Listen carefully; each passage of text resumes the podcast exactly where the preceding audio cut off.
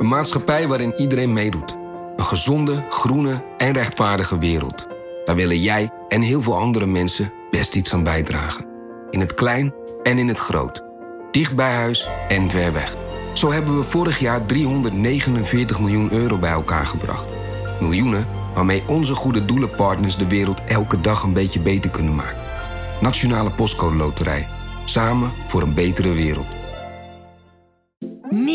Aquarius Red Peach Zero Sugar. Met zijn heerlijke frisse persiksmaak zonder suiker draagt Aquarius bij tot jouw dagelijkse hydratatie en helpt zo mee om je vochtbalans op peil te houden tijdens alledaagse actieve momenten. Thuis, op het werk of onderweg. Ook verkrijgbaar in smaken lemon en orange. Probeer hem nu. Vanaf de redactie van NRC het verhaal van vandaag. Mijn naam is Gabriella Ader.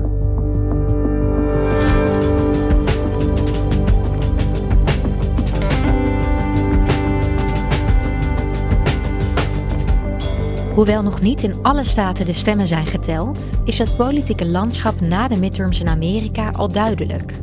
De Democraten komen een handvol zetels tekort voor een meerderheid in het huis. Correspondent Bas Blokker ging naar New York, waar de Democraten vier zetels inleverden die ze normaal altijd binnenhalen. Wat ging er mis?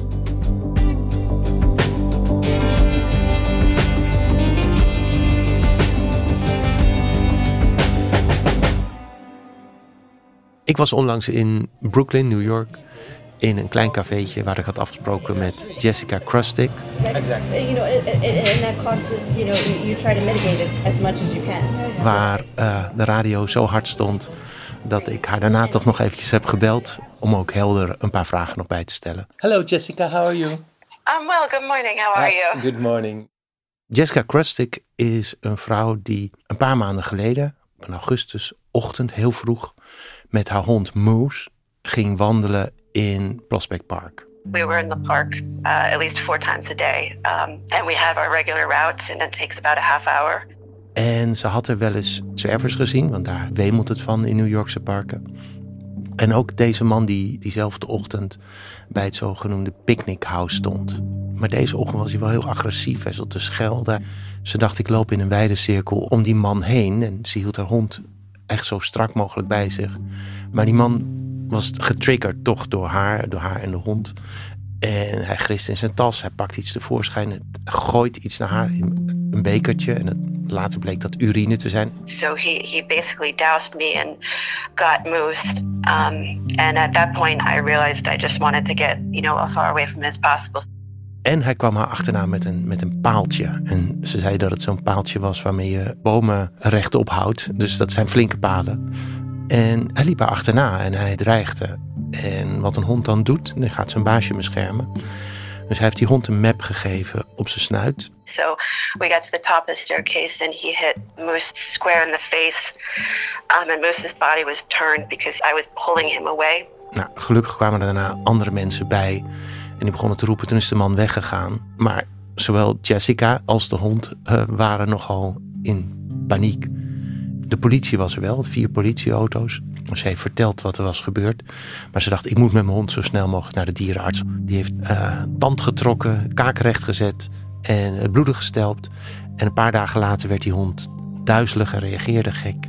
Ze ging weer naar de dierenarts en toen bleek dat hij een inwendige bloeding had. And uh, they, they did everything they could, but there, there was no, um, they weren't able to save him. Mm, I'm so sorry. Thank you. Dat is het verdrietig klein verhaaltje dat ik van Jessica Krustic hoorde. Nou, als, als zelfhondeneigenaar vind ik dat een heel verdrietig verhaal hoor. ja, het, het, is ook echt verdrietig, zeker. Um, ja, waarom wil jij mij nu zo graag het verhaal van Jessica vertellen? Volgens mij, je kunt zeggen, dit is maar één vrouw die is aangevallen, één hond die is gedood, heel verdrietig, maar klein in een stad met elke dag moorden en, en uh, van alles en nog wat aan misdaad. Ik denk dat dit incident een licht laat schijnen op de uitslag van de verkiezingen van november in de staat New York, maar daarmee gek genoeg ook in heel Amerika. Want je had het net over die verkiezingen begin november in Amerika, de midtermverkiezingen. Hoe zijn die precies verlopen? Misschien moet ik beginnen met wat er was verwacht van die verkiezingen. Ja. Want dat, dat kleurt heel erg wat ik daarna vertel. Er was een zogenoemde red wave voorspeld. Hè. Rood is de kleur van de Republikeinen. En die rode golf is uitgebleven. Republicans were hoping for a red wave, which didn't really pan out. Like a red sprinkle. But I just want to step back again and just look at this map. Right? That's not a red wave. Uh, that's nothing like a red wave. Amerika heeft net zoals Europa, net zoals Nederland, erg veel last van, van een economische tegenwind. Iedereen denkt dan altijd aan de uitspraak in de tijd van Bill Clinton: It's the economy, stupid. Je wint en verliest verkiezingen met de economie. Gaat het goed, dan word je beloond. Gaat het slecht, dan word je gestraft. Ook als je nog het goede hebt aangeblazen, nog het slechte hebt veroorzaakt. We zitten met de nasleep van corona. We zitten met de onverwachte gebeurtenissen van Oekraïne. Precies zoals in Nederland, precies zoals in Europa. En de algemene verwachting in de aanloop naar de verkiezingen was: de Democraten gaan worden gestraft voor het feit dat hun president net op dit moment de president is. Ja, En verkeerde moment, verkeerde plek. ja, dat zou je kunnen zeggen. En wat je ook zag in de filmpjes die de Republikeinse kandidaten maakten, heel veel op Joe Biden is heel erg slecht. De Democraten doen het heel erg slecht. record inflation, endless spending, an economy in recession, open borders, and surging crime. That is the Biden legacy in just two years. They couldn't have done worse if they had planned to do worse. Toch is er iets op die verkiezingsdag gebeurd dat door opiniepeilers niet was voorspeld. Ze hadden bij die mensen dus gepeild van ja, we maken ons vooral zorgen over de economie. En uiteindelijk blijkt dat ze niet alleen met de economie in het achterhoofd hun stem hebben uitgebracht. Algemeen wordt gezegd dat de kandidaten die oud-president Donald Trump heeft gesteund, dat die zijn weggestemd bij deze verkiezingen. Nog meer dan dat er democraten zijn binnengestemd. Dat zijn vrij stevige bewijzen voor het feit dat de Amerikanen dachten, we zijn een beetje klaar misschien wel met de gekte altijd rond Donald Trump. Er is altijd gedoe. Het waren ook heel uitgesproken kandidaten als het ging om het. Ik erken nooit dat de verkiezingen van 2020 eh, geldig waren. Kortom, Het bleef grimmig en daar had de kiezer geen zin in. ja, die dachten ik wil best op een republikein stemmen, maar dan op een normale republikein. En de dynamiek van de Amerikaanse verkiezingen is nu eenmaal zo dat vaak de meest extreme kandidaat het binnen zijn partij goed doet bij de voorverkiezingen en dan het moeilijk krijgt bij de algemene verkiezingen, omdat het electoraat dan groter is dan alleen je eigen partij. Hebben we bij Trump niet gezien. Nou ja, Trump is uiteindelijk ook weggestemd. Met enorm veel stemmen, dat, dat, dat geef ik onmiddellijk toe, met veel meer dan we hadden verwacht. Maar hij is weggestemd. En zodoende heeft, zeg maar, Trump een belangrijke rol gespeeld in de niet zo grote winst van de Republikeinen. Want laat ik dat ook meteen schetsen. De Senaat is in meerderheid democratisch gebleven, in een kleine meerderheid. Er komen misschien nog een zetel bij later in december. Want er wordt nog in één staat gestemd, hè? Ja, in Georgia moet nog een race worden gevoerd en dat is 6 december. En ze zijn zelfs niet helemaal klaar met het tellen van de stemmen voor het Huis van Afgevaardigden. Want help me even, het Huis van Afgevaardigden is eigenlijk de Nederlandse Tweede Kamer. Ja, je kunt zeggen Huis van Afgevaardigden is de Tweede Kamer, ehm, Senaat is de Eerste Kamer. In Amerika hebben ze een beetje andere bevoegdheden en andere bedoelingen ook. Er zijn 435 afgevaardigden die eigenlijk alle Amerikanen in hun district vertegenwoordigen. En per staat worden er twee senatoren gekozen. En als je kijkt naar de Amerikaanse grondwet, dan is dat vooral om dunbevolkte staten een beetje te beschermen tegen de overmacht van dichtbevolkte staten. Het Huis van Afgevaardigden had een redelijke meerderheid voor de Democraten tot deze verkiezingen. En dat is heroverd of veroverd door de Republikeinse Partij. En we weten nog niet precies met hoeveel zetels verschil.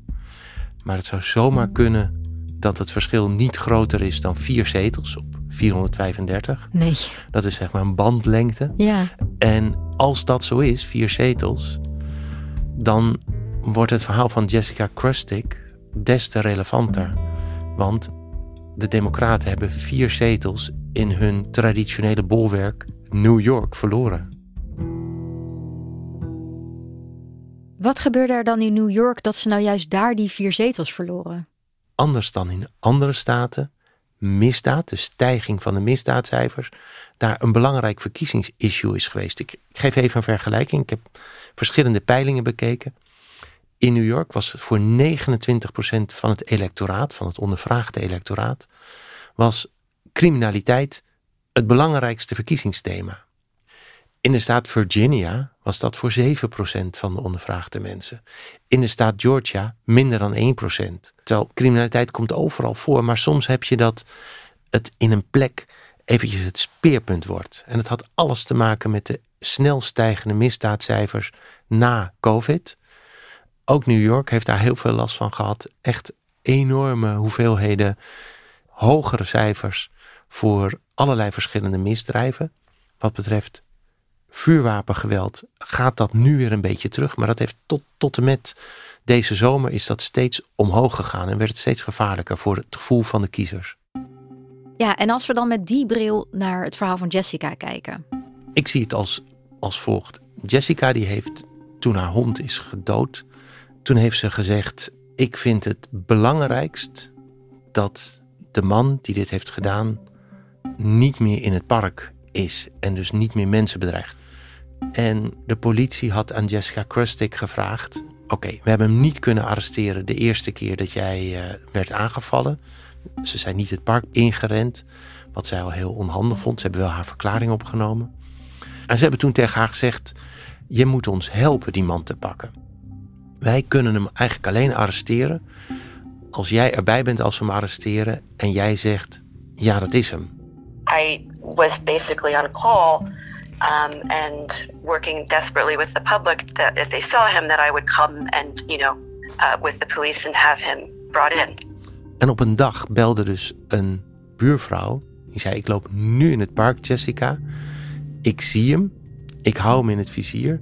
Tot jij hier bent. En drie minuten later was Jessica daarbij en hield hem in het vizier. En belde ondertussen met en 911 en het districtsbureau en de brigadier en de agent. Het erge was dat de zwerver, laat ik hem zo maar noemen, haar natuurlijk in de gaten kreeg. Ja. Dus toen is ze weer achtervolgd door die man, weer met die paal. Um, and that's when he came out of um, uh, the, the stoop with the stick and, and chased me uh, full speed. I've never run so fast, and I was uh, literally screaming, um, "Help! Please help me!" at the top of my lungs, running down the street. Hij is weer niet aangehouden. Nee. Dus ik kan me voorstellen dat, dat Jessica zo'n beetje alle, alle vertrouwen en geloof in de politie kwijtraakt hierdoor. Ja, ze is het vertrouwen in de politie kwijt. En zij is daarna naar haar volksvertegenwoordigers gegaan. Eerst in haar wijk, toen die van haar district en tenslotte de burgemeester van New York, Eric Adams. En die hebben allemaal eerst helemaal niet gereageerd. En hebben pas mailtjes gestuurd, contact gezocht nadat ze alle pers in alle staten had gekregen. It took a little bit of public shaming to get her to um, respond, yeah. to be frank. Um, and then, and by that I mean I don't, you know, a, a lot of public shaming. En daarna nog is hun reactie lauw gebleven, vindt Jessica Krustik. Ze zijn niet komen kijken, ze hebben niet een gesprek met haar gevoerd van hoe kunnen we dit aanpakken. Het was duidelijk schade beperken. It's been astonishing that I've had to push so hard to just get um, people to respond when it, it's, you know, again, from anybody's perspective, it seems like it would have been a good PR move. Just um, if you want to take my situation completely out of it, my feelings about the whole thing, if you were to, you know, look at it in the lens of a politician, yes, it, it makes no sense at all. En je vroeg me, maar wat heeft het nou met de verkiezingen te maken? Kijk, de stad New York is democratisch gebleven. Ja, zoals altijd, hè? Zoals altijd. Ja, daar, daar komt eigenlijk een republikein niet tussen. Maar in de staat New York, ook van ouds toch een democratisch bolwerk. In die staat hebben de democraten vier zetels verspeeld, waarvan eigenlijk de meeste gewoon zekerheidjes waren. Die hadden ze in normale omstandigheden kunnen behouden. en als je nou ziet dat in het hele land de Democraten het eigenlijk redelijk goed hun fort hebben kunnen houden, dan zijn die vier zetels in de staat New York heel opmerkelijk. En iemand als Jessica, was zij hiervoor wel een Democratenstemmer en heeft ze nu niet op de Democraten gestemd? Voor Jessica Krustic heeft dit niet de doorslag gegeven om dan maar op een Republikein te stemmen. Zij is geen geregistreerde democraat, dus ze is altijd vrij om te kiezen wat ze wil. En ze stemt altijd op de democratische kandidaat. Maar haar verhaal is in allerlei Amerikaanse media gekomen. Zeg maar de linkse, tussen aanhalingstekens, New York Times. Maar ook de rechtse New York Post. Daarin heeft ze een vlammende oproep gedaan aan burgemeester Eric Adams. De mensen die die krant lezen en die zien dat een vrouw, een arme jonge vrouw van wie de hond is doodgeslagen door een gewapende zwerver, die vervolgens niet wordt opgepakt door de politie, die mensen worden of versterkt in hun gevoel dat criminaliteit heel ernstig is en dat dat dus het belangrijkste item is. Of ze worden net geflipt, dat ze denken, nou, wacht eens eventjes, dit speelt zich hier af bij mij om de hoek. Het idee is dat die atypische verdeling van zetels nu in New York, dat dat alles te maken heeft met het thema misdaad. En dat de democraten dat hebben verwaarloosd. Ja, en als we wat gaan uitzoomen, wat verwacht jij de komende twee jaar tot de volgende verkiezingen van Biden? Gaat hij het moeilijk krijgen? Gaat hij het makkelijk krijgen? Ja, nou, als je dus ervan uitgaat dat de Democraten vier kansrijke zetels hebben verspeeld. En met die vier zetels hun meerderheid hebben verspeeld in het Huis van Afgevaardigden. Een van de twee pijlers van het Amerikaanse congres. Waar je je wetgeving doorheen wil krijgen. Waar je bijvoorbeeld onderzoeken kunt starten. Hè? Zoals de Democraten dat nu doen in hun onderzoek naar de gebeurtenissen rond de bestorming van het Capitool. Om zo'n huis dan even te verspelen door, door ja, moet je het zeggen, een, een lauwe campagne te hebben gevoerd, dat is heel kostbaar. En het gevolg is dat met hun nieuwe meerderheid in het Huis van Afgevaardigden de Republikeinen alles uit de kast gaan halen om het Biden moeilijk te maken. Ja, die gaan overal kan. voor liggen dan. Ze gaan overal voor liggen. Ze gaan, ze gaan verhinderen dat over dingen wordt gestemd. Maar wat ze vooral gaan doen, en dat is, daar kijkt iedereen toch een beetje tegenop. Ze gaan eigenlijk het hele circus van onderzoeken in bepaalde huiscommissies op touw zetten. Nou, dat, dat wordt de grote Republikeinse show in de komende twee jaar. Ze hebben al gezegd: we gaan een onderzoek starten naar de buitenlandse handeltjes van Hunter Biden, de zoon van president Joe. Waarmee ze hopen president Joe Biden zodanig te beschadigen dat het voor de Democraten moeilijker wordt om in 2024 een meerderheid te behalen. Ik denk dat de Democraten in het Huis van Afgevaardigden nog heel vaak de komende twee jaar zullen terugdenken aan de vier zetels die hun partijgenoten in New York hebben laten liggen. En Jessica Krustic, die uit New York komt, hè, die, haar, die haar hond in het, in het park eigenlijk is verloren. Hoe is het met haar afgelopen? Niet goed eerlijk gezegd. Want de man die dit heeft gedaan, ze heeft alles in het werk gesteld om hem uit het park te, te krijgen. En het is niet gebeurd vooralsnog. Ze is nog één keer door de politie opgeroepen om in een zogeheten line-up te kijken of hij erbij zat. Maar dat was een hele gekke line-up. Obviously, I've been desperate to have him apprehended. Uh, doing a line-up is um, a, a lot of uh, pressure. and um, you want to get it right. And um, they were covered from their heads and um, from their necks down. Zij kon me niet uitleggen waarom dat is. De politie heeft me niet geantwoord waarom dat is. Maar ze, ze wist daardoor niet zeker of een van die mannen degene was die haar had belaagd. En ze heeft dus ook gezegd: Ik herken hem niet. Dus er is geen arrestatie verricht uiteindelijk. And so I said that I could not, with 100% certainty, ID um, any of the six men and uh, that I wouldn't feel uh, correct. Uh, and if not, I, you know, not knowing it was 100% certain. Dus de kans bestaat dat ze hem nog tegenkomt in het park? Ja, die kans is, uh, is zeker niet denkbeeldig. Ja, nou ik hoop het niet verder. Dankjewel, Bas. Alsjeblieft.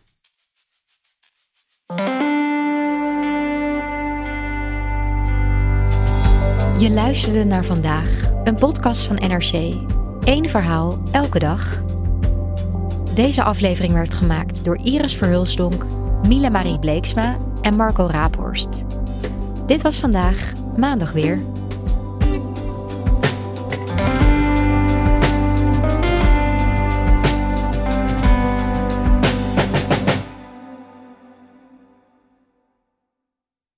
Wie reist met NS, reist net even anders. Wij reizen groen, zonder moeite te doen. Oh, zo kan je dus ook een dagje weg. En wij werken in stilte. In stilte? Nou ja, met oortjes dan. Oh, zo gaan we iedere dag vooruit. Wij allemaal. Stap je ook in?